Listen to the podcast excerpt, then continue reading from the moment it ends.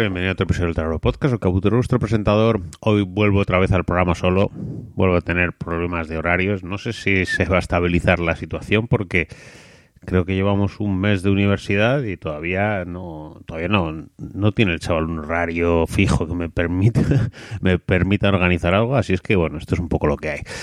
Vuelvo un poco con la charla inicial. Eh, hoy voy a hablar de otra vez de un tema que creo que ya hemos hablado alguna vez, que es lo de que no me importa no me importa acabar una partida, ¿vale? Yo juego un juego, si no acabo la partida me da igual, si me lo he pasado bien, he tenido una buena experiencia, he aprendido algo nuevo, hemos hecho jugadas chulas, pues me quedo con eso en vez de el, el, acabar el juego. La única diferencia entre acabar un juego es la victoria, ¿no?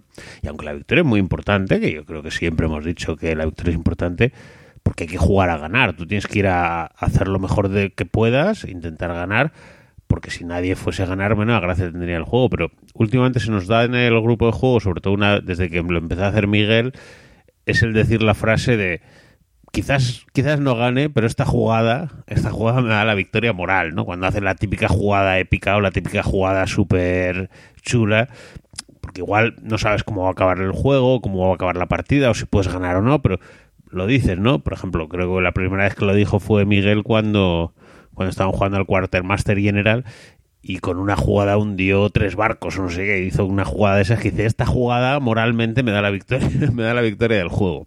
Y es verdad porque, porque es una jugada tan buena y es una jugada tan espectacular que es que te sientes bien y dices, joder, esta es la jugada que se va a recordar. Yo, de hecho, todavía me acuerdo de eso, del Quartermaster General. O cuando nos tiró a nosotros en la cápsula de escape en el juego este de, de la estación espacial, que nos metió en la cápsula de escape, la dañó y la lanzó, ¿no? Y nos morimos. Y claro, son jugadas tan épicas que dices, mira, igual no gano, pero el, la satisfacción moral de hacer esta jugada es lo que me da la victoria, la victoria moral. Y muchas veces eso es más importante que el haber sacado 37 puntos en vez de 33, ¿vale? Que es una diferencia mínima y que al final no, no tiene ninguna importancia y posiblemente sea frase de, de, perdedor, ¿no? Bueno, voy a perder, pues voy a soltar este rollo, ¿no? y por lo menos le doy un sentido a esto. Y tampoco está mal, porque en un momento dado tú estás jugando un juego y dices, joder, qué mal vol, qué mal vol, no, no voy a hacer nada, y ya estás un poco a remolque. Bueno, pues muchas veces en vez de ir a remolque es intentar buscar la jugada, ¿no? Es decir, voy a intentar hacer esto que se me recuerde, ¿no? En los libros de en los libros de historia.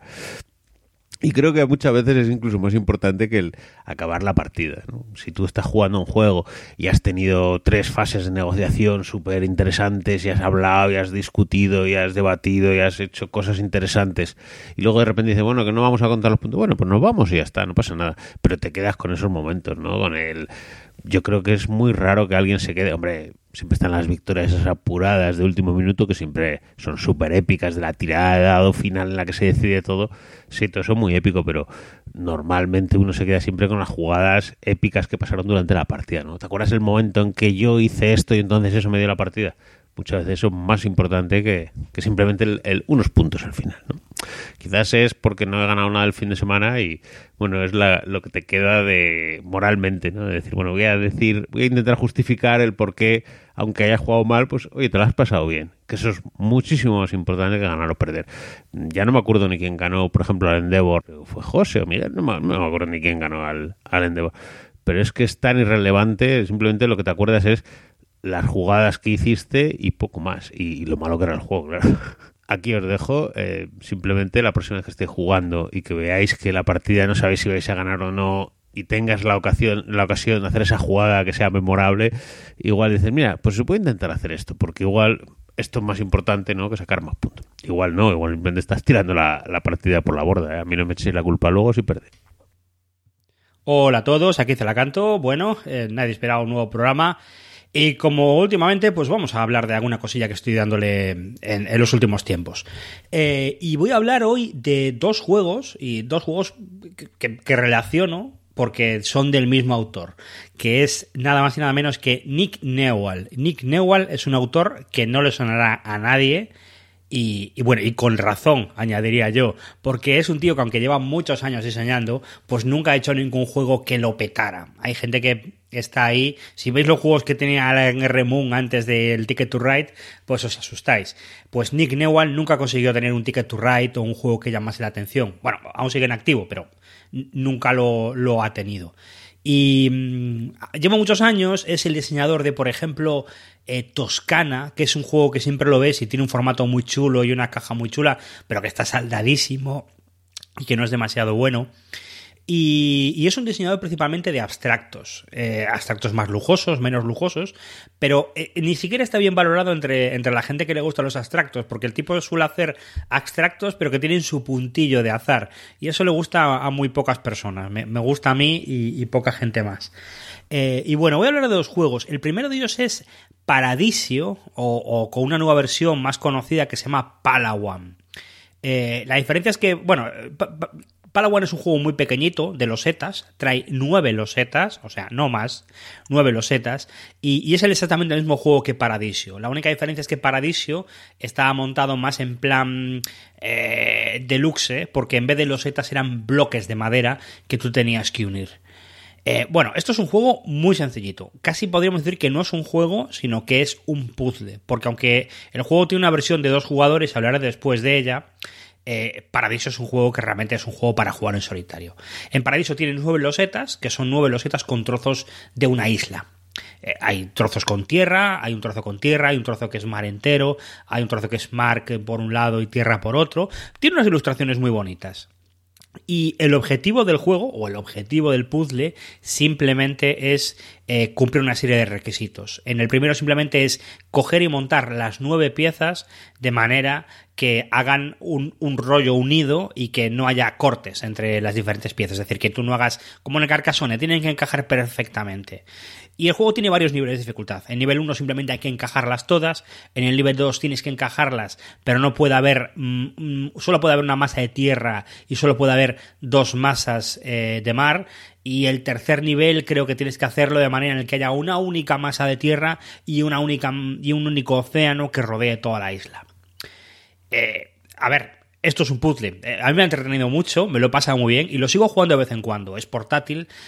Alguien dirá que no tiene sentido jugar estas cosas en, época de, tablets y de historias, pero a mí me parece bastante aprovechable, me lo paso bien. Tiene un cierto puntillo zen de puzzle. En el momento de que te olvidas de todo esto, te quedas ahí dándole vueltas a cómo encaja esto y cómo encaja tal.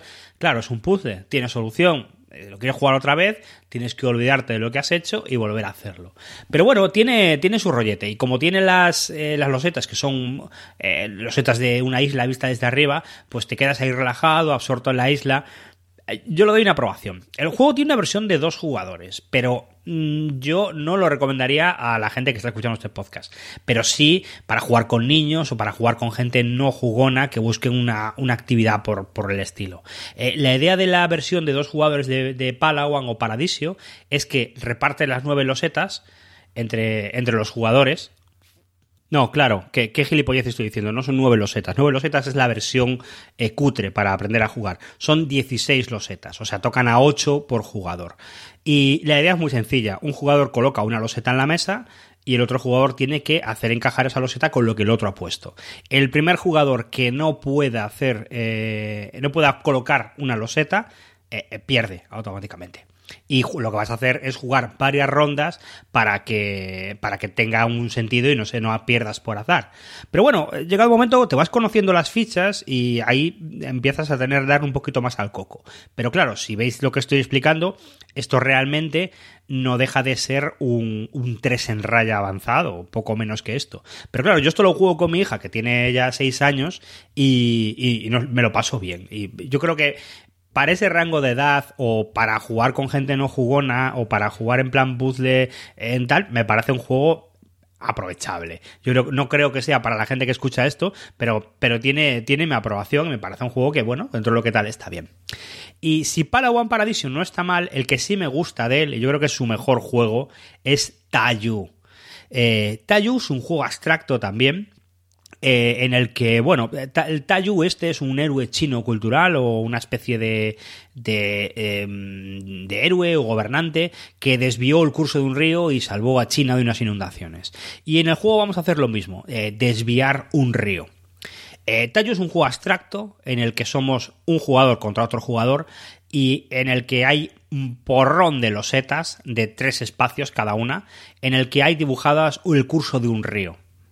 Eh, es curioso porque las, las fichas pueden tener dos salidas o tres salidas, o sea, dos salidas por dos lados del, tablero distinto, de, la loseta distinta, o salidas por tres lados de la loseta distinta. Eh, y aparte esto lo sabes porque si, si, tocas la parte de abajo de la loseta, las que tienen tres salidas tienen como una hendidura pequeñita que la puedes notar y entonces cuando la sacas de la bolsa sabes si son de dos o de tres espacios.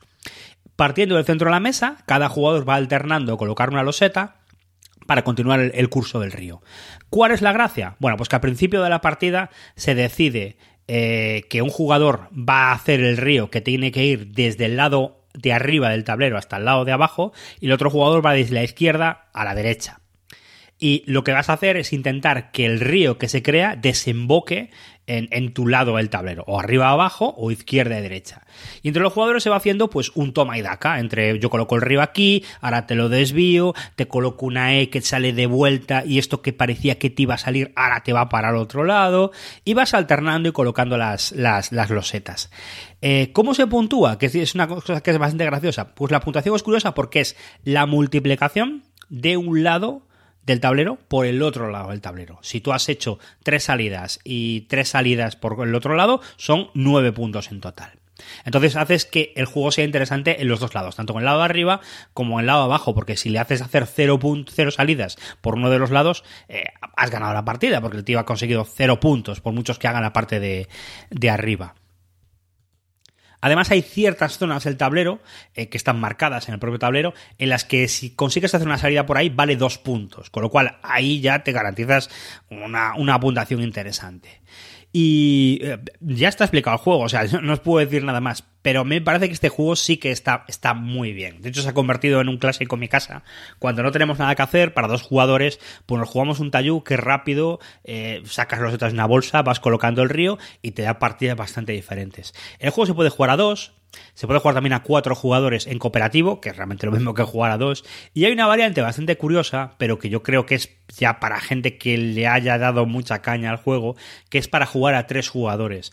En tres jugadores hay un jugador que quiere hacer la conexión de arriba abajo, otro izquierda y derecha, y hay un tercer jugador que es un saboteador, que intenta que ninguno de los otros dos jugadores eh, haga muchos puntos. Lo que se hace es que se hace una subasta al principio de la partida para decidir quién es el saboteador, y en los puntos que ha apostado el saboteador tiene que conseguir que ninguno de los dos jugadores eh, consiga eh, como mínimo esos puntos. Entonces se crea una, una variante curiosa. a mí me parece un juego muy chulo, me parece que, funciona muy bien y como abstracto estupendo. Si te gustan los abstractos pero que tienen un puntillo azar, este juego es muy recomendable.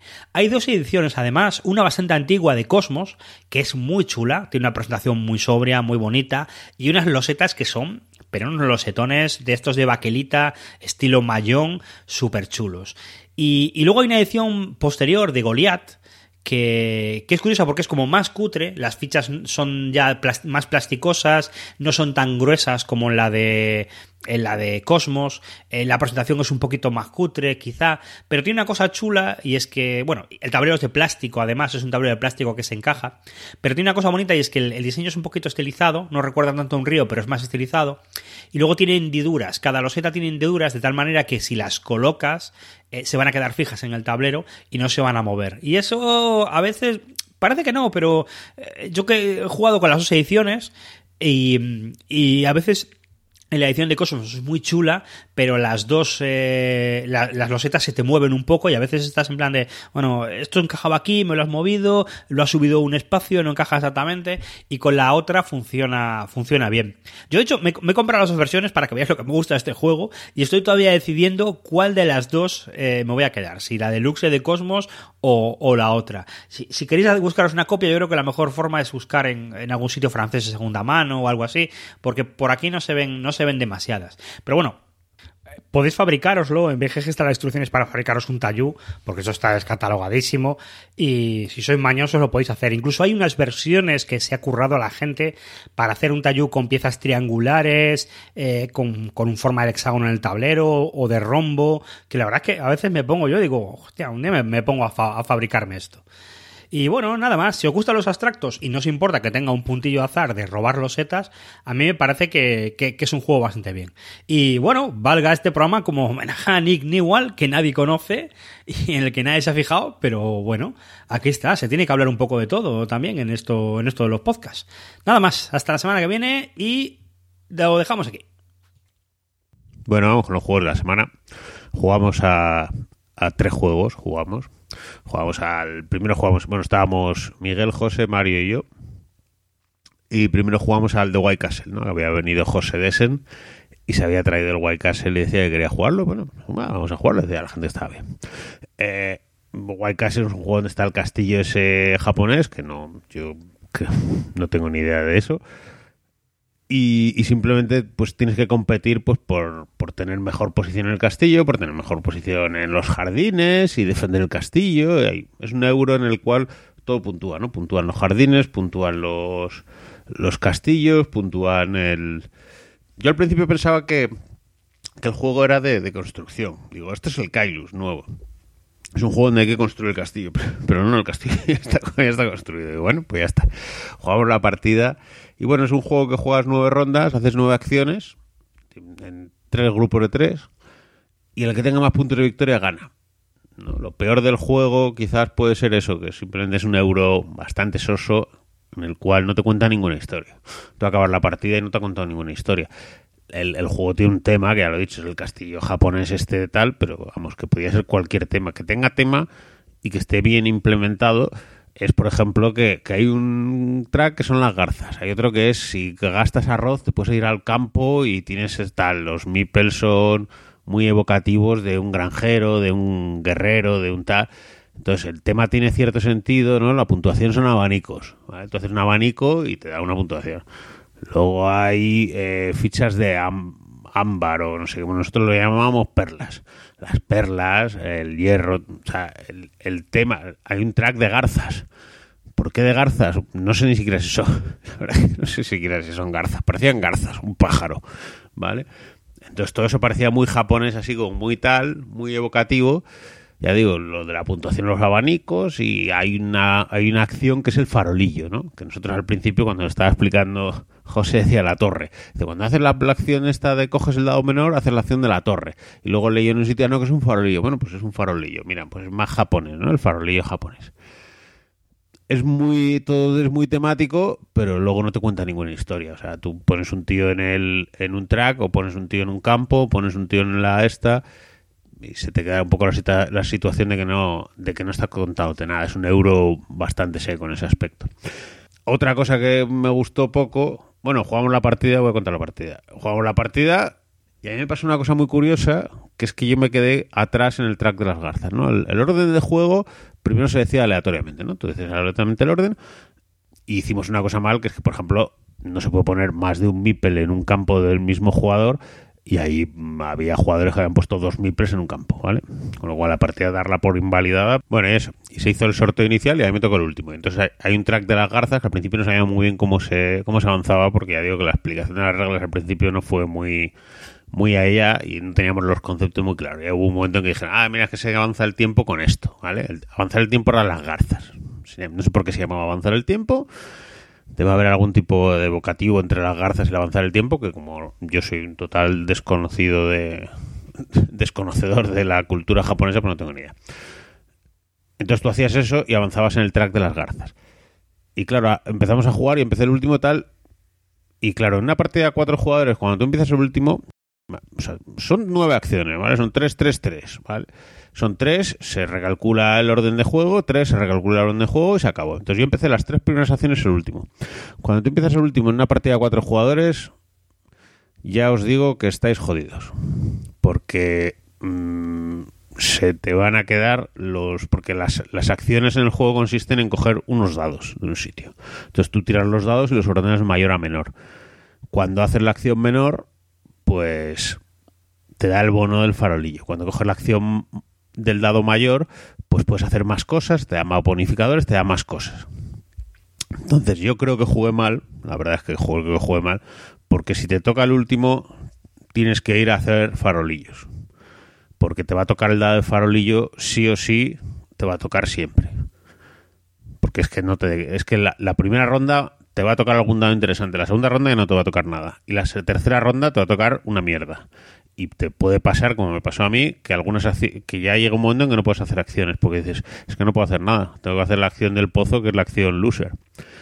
Y claro, eso mmm, no es muy agradable. Lo que pasa es que, bueno, yo pensé bueno, ahora cuando acabe la primera ronda, seguramente se recoloquen los, los el track de orden y me toque el primero o algo porque esto tendrá la típica la típica mecánica de compensación.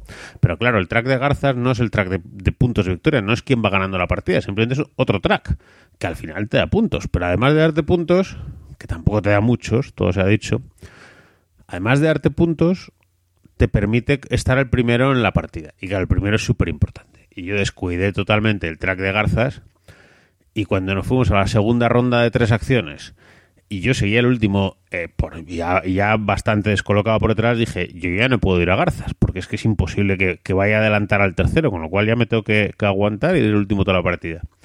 Ir el último toda la partida, pues es un horror. ¿vale? Así es que yo, mi consejo, si alguna vez jugáis a The White Castle, es no os quedéis muy atrás en el track de las Garzas en una partida de cuatro jugadores, porque igual en una partida de tres jugadores te da exactamente lo mismo, porque a mí el problema que tenía era que no tenía dados para elegir. Igual a tres jugadores menos dados y se pasa lo mismo, la verdad es que no tengo ni idea. Pero a cuatro jugadores yo no tenía dados, las acciones eran todas una mierda y estuve muy jodido durante toda la partida. Y claro, eso no es muy agradable. Yo pensaba que cuando se recolocaba el track se iba a hacer al orden inverso, ¿no? El que estaba más adelante, como se supone que iba mejor, pues iba a ir el último. Pero no, porque eso no son los puntos de victoria, son los puntos de garza, simplemente. Entonces, el que va al primero va primero y es muy importante ir primero porque elige las mejores acciones, punto. Eh, así es que bueno, me, me olvidé un poco de eso, empecé a hacer otras acciones. Hubo un momento en que alguien dijo, es que si te pones aquí en los hierros, tienes dos puntos de victoria por cada tío que haya dentro del castillo. Estaba todo el mundo yendo al castillo como locos y yo pregunté, digo, ¿los que están en la puerta del castillo cuentan también? Sí, también cuentan. Y yo hice así un cálculo rápido y dije, coño, si hay por lo menos 11 o 12 meeples en el castillo. Pues metí un tío en lo del hierro. ¿Por qué? Porque eran 24 puntos de victoria. ¿vale? Al final de la partida metí dos, dos tíos en el track del hierro de dos, de dos puntos de victoria, y tenía materiales suficientes para meter otro más, pero la última acción no la pude hacer porque ya digo que como no tienes dados, no tienes dinero, no tienes recursos. Hola, soy Kabutor del futuro como en el podcast de Star Wars, estoy aquí en la mesa de montaje escuchando, como digo, que, que, pregunte efectivamente si los que estaban en la puerta contaban, porque lo que quería decir era que me dijeron que sí que contaban y al final la partida resulta que no contaban. Con lo cual fueron menos puntos los que, aún así fueron un porrón de puntos, pero para que nadie se lleve a, a confusión, los, los meeples que están en la puerta del palacio no cuentan para los puntos del, de lo que protege el castillo, sino solamente los que están en el primer piso del castillo y de ahí para arriba, ¿vale? Venga, os dejo con el, con el programa que sigue.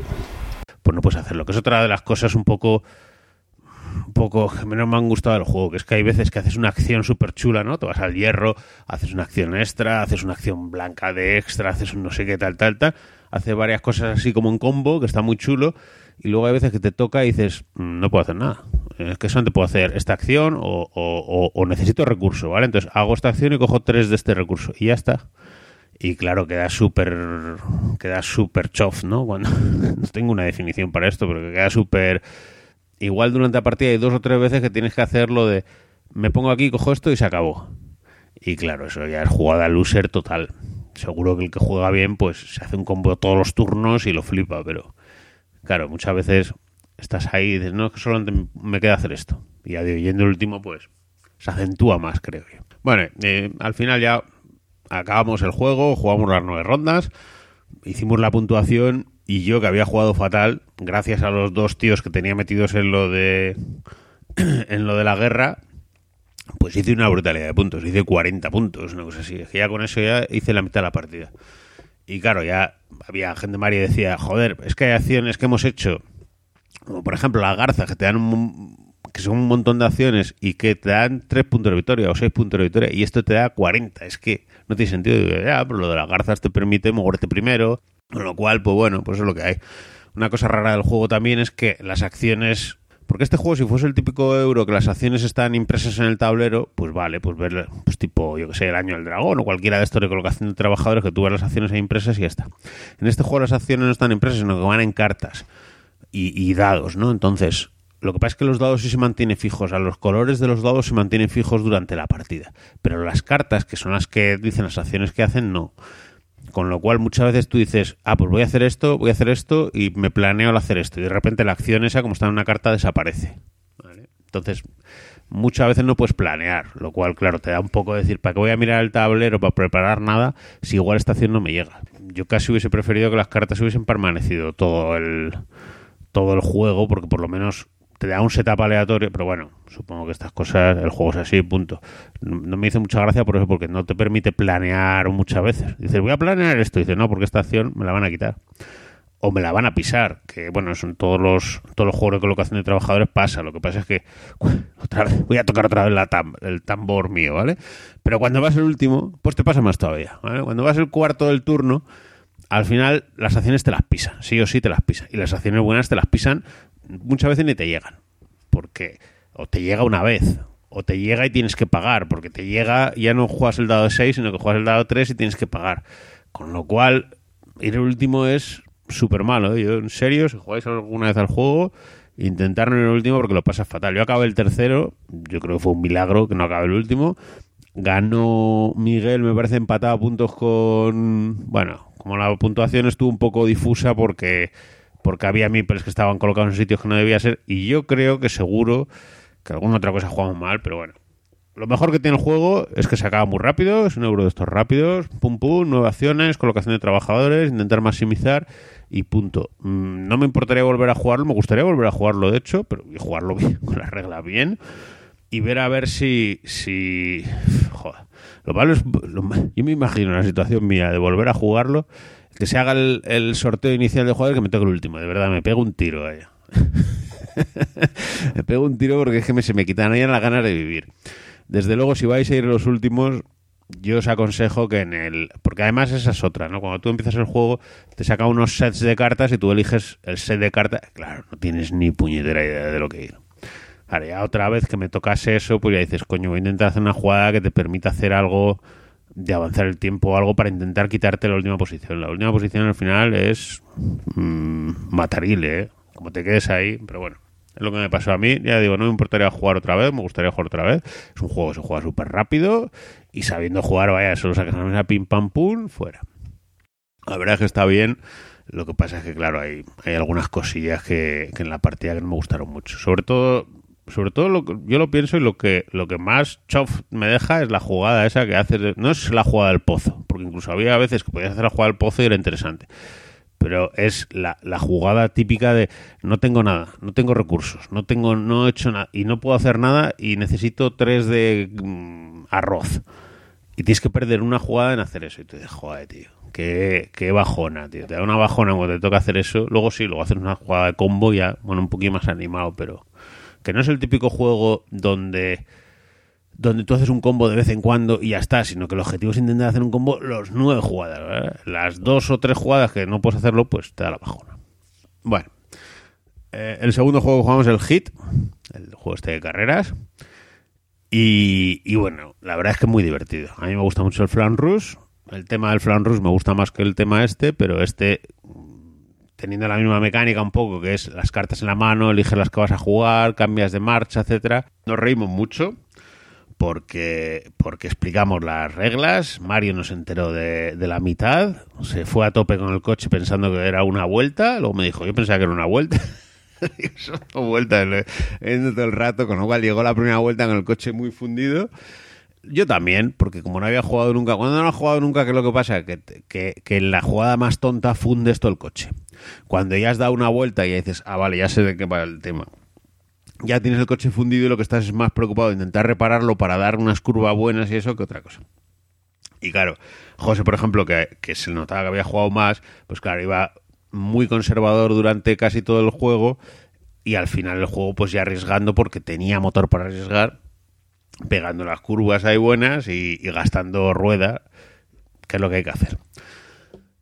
La verdad es que a mí me gustó mucho el juego, me gustaría jugarlo otra vez. Hubo una jugada magistral de esas de las que. Magistral, pero al revés, ¿no? Son de las jugadas esas que te acuerdas toda la vida, pero de las, de las pencas. Hubo una jugada que, llegando a una- en la última, en la segunda vuelta, llegando a una curva, digo, esta es la mía para escaparme, ¿sabes? Y me jugué una carta de, de movimiento y luego me jugué otra de, de esas de forzar, ¿no? Esas que vas sacando carta aleatoria a lo que te salga. Y dije, si me sale un 1, un 2, un 3, no sé qué, bien. Y me salió un 4 y pegué un, pegué un zapatazo. Además que es que fue... Es que la jugada fue, fue un combo de despropósitos. Porque tú miras en el tablero, que es una cosa muy buena en el tablero, que te dice... Te pone un numerito al lado de la pista. Entonces dice 4 hasta la recta, hasta la curva. Entonces, claro, yo vi 4 y estaba en la de 4. Y me jugué... Me jugué la... O sea, me hice una jugada de 4, de 4 puntos. Entonces solamente me moví cuatro. Solamente me moví cuatro. Y me quedé justo antes de la recta. Y mi idea era, cuando yo hice el cálculo mental y para poner las cartas, era cuatro pasando la recta, ¿no? O sea, pasando ya la curva y me gastaba uno, porque la curva era de tres y yo gastándome cuatro me quedaba pasada la curva. Pero es que yo me gasté cuatro y me quedé justo antes de la curva. Digo, yo no puedo hacer otro turno aquí perdiendo tres. Entonces ahí, es cuando dice la jugada esa de fuerzo el motor. Y me salió otro 4 y me metí una hostia. Épico. Y me dice José, dice, pero ¿cómo has hecho esta jugada? Esta jugada era, era 80% de, de pencarla. Digo, ya, pero ya es que estaba encabezonado. Yo estaba encabezonado en que tenía que dar la curva ese turno. Y si daba la, turno- la curva ese turno me ponía muy adelante, las cosas como son. Y me la jugué ahí. Y bueno, pues a veces te la juegas, a veces te sale bien, a veces te la juegas y pencas. Y en mi caso, pues penque. Fue muy gracioso. Verdad es que es un juego muy divertido. Me gustaría jugar con las reglas avanzadas porque seguro que añaden más cosillas para hacer más jugadas y eso. Y vamos, me- gustó mucho. La verdad que este, este tipo de juegos, así de carreras y competición, eso me gustó mucho. Bueno, y para acabar, jugamos al Nueve Vidas, que es un juego de, de, de, de bazas que tiene un tema de gatos. Por eso va de lo de las nueve vidas, en realidad es una tontería. El tema, lo de menos, es un juego que es la pocha de toda la vida, que para el que no sepa lo que la pocha es, te reparten todas las cartas entre todos los jugadores y tú miras tus cartas y dependiendo de los triunfos que tengas, dependiendo de las cartas altas, dependiendo de cómo quieras jugar, incluso dependiendo si eres el jugador inicial o no, pues tú tienes que apostar cuántas bazas te vas a llevar. Pues tú dices, yo con estas cartas me voy a llevar seis bazas, o me voy a llevar cuatro bazas, o me voy a llevar cinco bazas. Esa es la pocha de toda la vida. Pues esta es la pocha, pero mm, básicamente tiene un sistema de puntuación donde haces la apuesta. Cuando haces la apuesta puedes elegir apostar entre dos números que te da la mitad de puntos o apostar a un número de bazas que te da cuatro puntos, que es el total, o sea, es la puntuación completa. Y tiene otras dos peculiaridades. Una de ellas creo que es una tontería. De hecho, mm, no es que sea una tontería, pero es cuando tú juegas una baza y ojo, el 4 amarillo, 5 amarillo, 6 amarillo, el que se lleva la baza, el que se lleva el 8 amarillo, por ejemplo, se lleva la baza, se apunta la baza y se coge una de las cartas de la baza que no, es- que no sea la que tú has jugado y te la llevas a la mano, ¿vale? Y claro, eso es una chorrada como un piano la mitad de las veces, porque la mitad de las veces no vale para nada. Vale para nada. Es que no vale para nada. Eso vale para igual darte. Si todos los jugadores ganan una baza, pues te da una ronda más de juego. Pero en realidad es una tontería eso. Eso solamente sirve, solamente tiene algún sentido cuando, cuando alguien arrastra con el triunfo, ¿no? Porque hay un palo que son las cartas moradas, que es el triunfo. Entonces, si tú, por ejemplo, empiezas arrastrando con un. el 9, ¿no? La carta más alta es el 9. Sacas un 9 morado y haces un arrastre pues el otro va a tirar el 6 morado, el 3 morado y el 1 morado. Pues te vas a llevar una carta morada extra a la mano. O sea, te llevas- cuando haces una, cuando arrastras, te llevas un triunfo extra. Lo cual, si puedes arrastrar, pues siempre es una jugada bastante buena.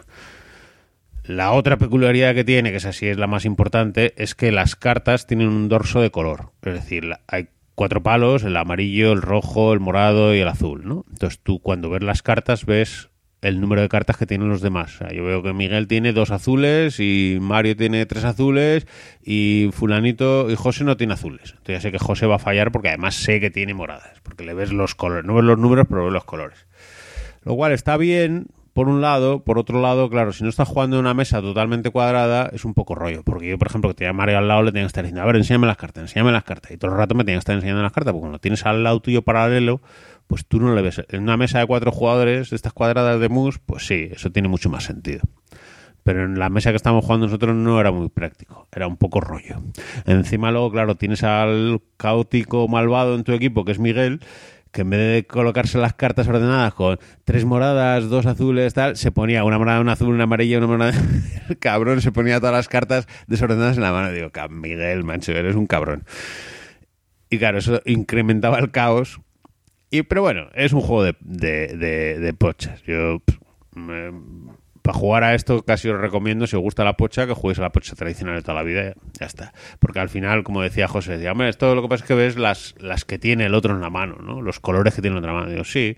Digo, pero bueno, cuando sabes jugar a la pocha, cuando llevas dos bazas, ya prácticamente sabes, dice este tiene no sé qué, este va a esto, este tiene altas y más o menos lo intuye. Y esa es una de las gracias de la pocha, el poder intuir el este ya no tiene ya no tiene copas, ya no tiene oros.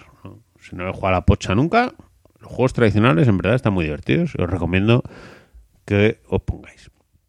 Pero bueno, nueve vidas, un juego, bueno, un filler normal, ni que pasa sin pena ni gloria. No acabamos ni siquiera la partida porque no hay tiempo. Pero vamos, estos juegos de bazas que juegas dos bazas, juegas tres, juegas cinco, te da igual, luego recoges el chimpún.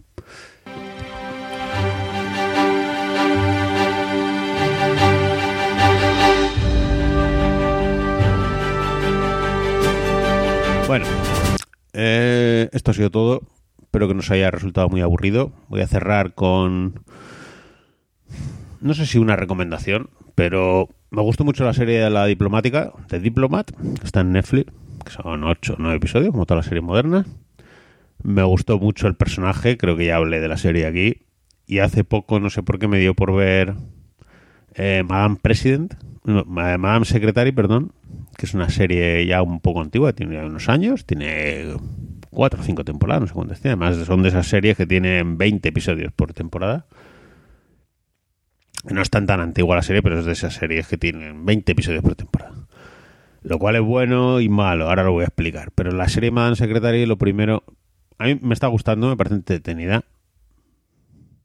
No es...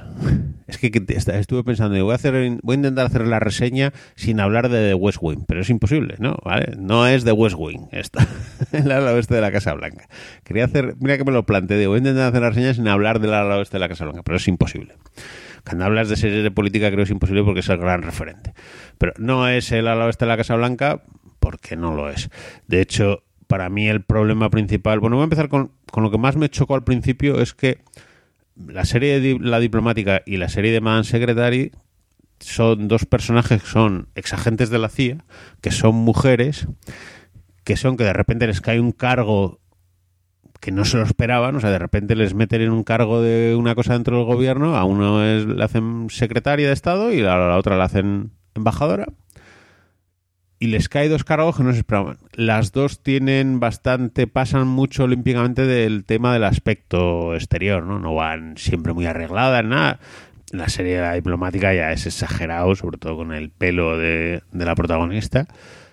Pero, pero, y hay un momento en el cual pasa algo y para desviar un poco la atención de los medios, las dos deciden vestirse de punta en blanco e intentar hacer como un poco un reportaje para captar la atención de los medios y distraer sobre noticias secundarias, que no les interesa que salga.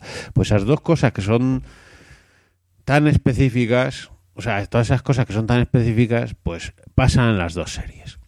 Y me parece bastante me parece una copia burda, sobre todo del personaje, del, de los de las cosas las cosas que marcan al personaje lo de los que las dos se ponen de punta en blanco pongo para hacer un reportaje me parece que son muchas coincidencias como decir joder cómo se parecen no pues parece que uno sobre todo la serie diplomática supongo será la posterior pues me imagino que se inspiraría lo copiaría directamente la serie Madame Secretary porque esas cosas me parecieron muy interesantes. La serie Madame Secretary tiene un problema que es que ella es secretaria de Estado. Secretaria de Estado es lo que llevan todos los asuntos exteriores, ¿no? Pues las relaciones con Venezuela, con Nicaragua, con Rusia, con tal. El problema que tiene la serie es que en cada episodio, en todos los episodios, porque la serie diplomática estaba muy bien, porque son ocho episodios, te cuento una historia, hay una trama por ahí, chimpum, ¿vale? Aquí, claro, aquí son muchísimos episodios y yo llevo ya igual 15 episodios y es que en cada episodio esto es lo peor que tiene la serie, pero bueno, lo que hay también. En cada episodio hay una crisis internacional importantísima. Y en cada episodio ella salva los trastos pues con su gestión tal y con su diplomacia y con tal. Y digo, hombre, ya que lo hagas una o dos veces, ¿no? Que digamos, voy a recurrir a un amigo mío ruso que tiene no sé qué, un contacto de la CIA que tenía para... Vale, que lo haga una o dos veces, vale, pero claro, cuando llevas 15 episodios y en 15 episodios ves haciendo la jugada maestra que a nadie se le ocurre para resolver la situación económica, la situación internacional, pues ya te quedas un poco, bueno, esto es un poco rollete, ¿sabes? Sea, no sé por dónde irá la serie, no sé por dónde desarrollará, pero la serie está muy entretenida. Si os gustan los rollos políticos, está bien. Pero mmm, creo que un poco más de humildad al personaje o que hubieran intentado decir, bueno, hay este problema internacional, lo vamos a resolver en tres o cuatro episodios. No en un episodio que de repente tengan al Estado de Texas que se quiere hacer una independencia y de repente llega ella y lo resuelve. Y tú dices, bueno, mmm, aquí me faltan unos pasos intermedios o algo, ¿no? Es, va todo muy precipitado. ¿vale? En fin, eh, como recomendación así esto de serie de esta de fondo que para ver que si no tenéis nada mejor, está bastante bien. La verdad es que se me está, se me está haciendo bastante ameno. Bueno, os dejo aquí. Nos vemos en el próximo programa. Chao, chao.